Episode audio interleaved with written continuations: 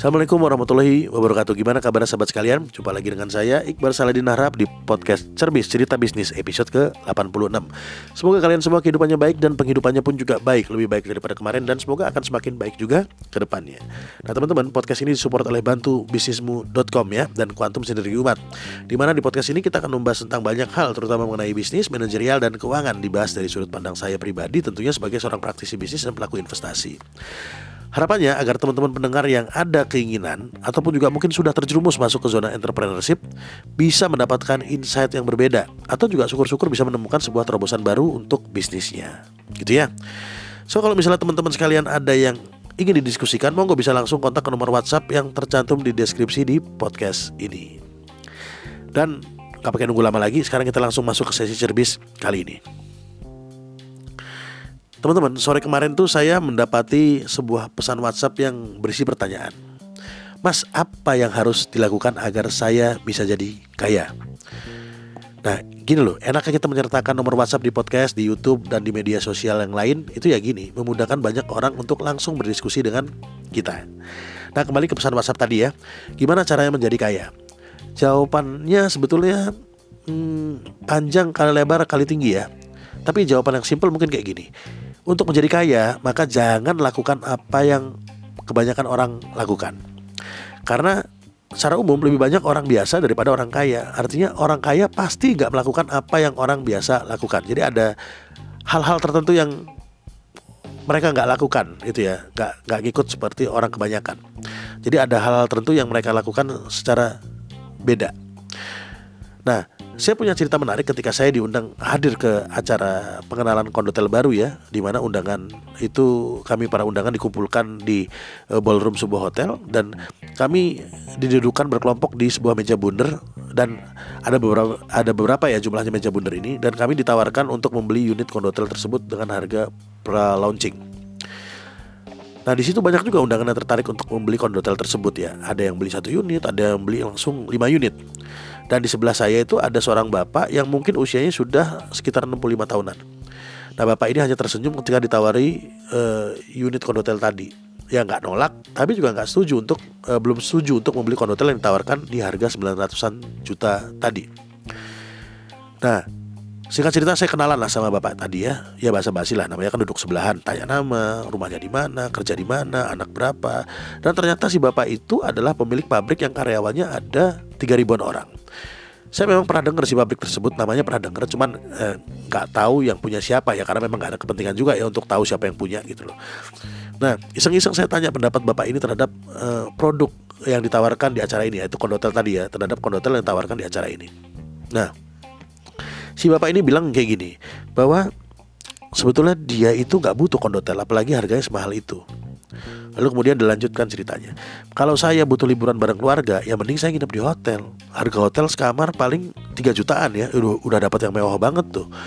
Dan eh, keluar bareng keluarga ya semua gitu ya dia istri anak-anaknya cucunya mungkin ya butuh tiga kamar nah total mungkin tiga kamar itu butuhkan biaya 9 juta yang perlu dia keluarkan dan kata dia ya lanjut ya, saya liburan bukannya sebulan sekali karena saya punya anak, saya punya mantu, belum tentu tiga bulan sekali itu kami e, punya agenda liburan bersama gitu. Dikarenakan anggota keluarga kami juga memiliki kesibukan masing-masing dan harus saling ngepasin jadwal.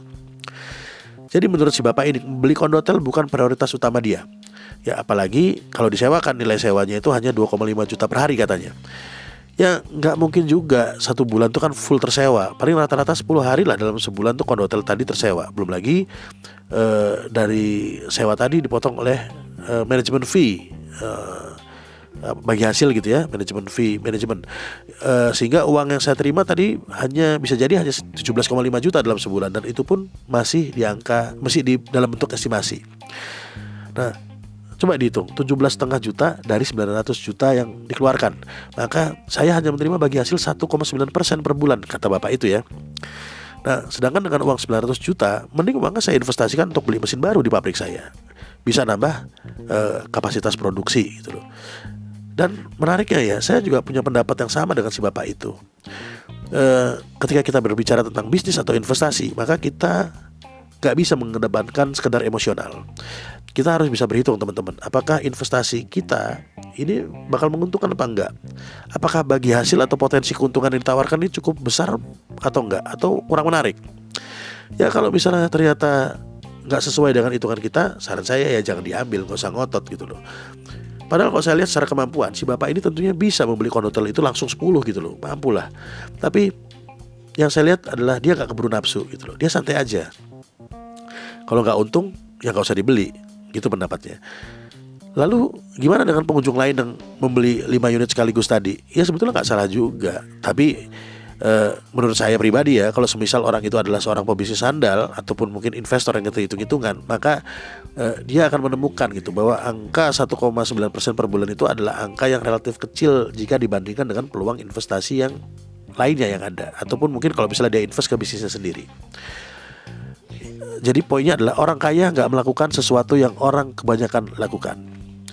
Ketika orang pendapatnya naik biasanya nafsunya itu gede juga. Ingin beli ini ingin beli itu. Ya pokoknya gaya hidup naik lah ya. Bahkan mungkin dia rela untuk ngutang untuk kredit untuk memuaskan nafsu konsumtifnya. Nah sedangkan orang dengan karakter kaya ya mereka itu hidupnya cenderung biasa aja. Mobil biasa baju biasa jam biasa. Saya pernah lihat podcastnya Sandiaga Uno dengan Derry Corbuzier di situ ada satu sesi mereka foto berdua ya di depan mobil masing-masing. Di mana Deddy Corbuzier itu foto di depan Tesla tiganya yang harganya kalau nggak salah tembus satu miliar lah ya. Saya kurang tahu juga ya kurang tahu pasti.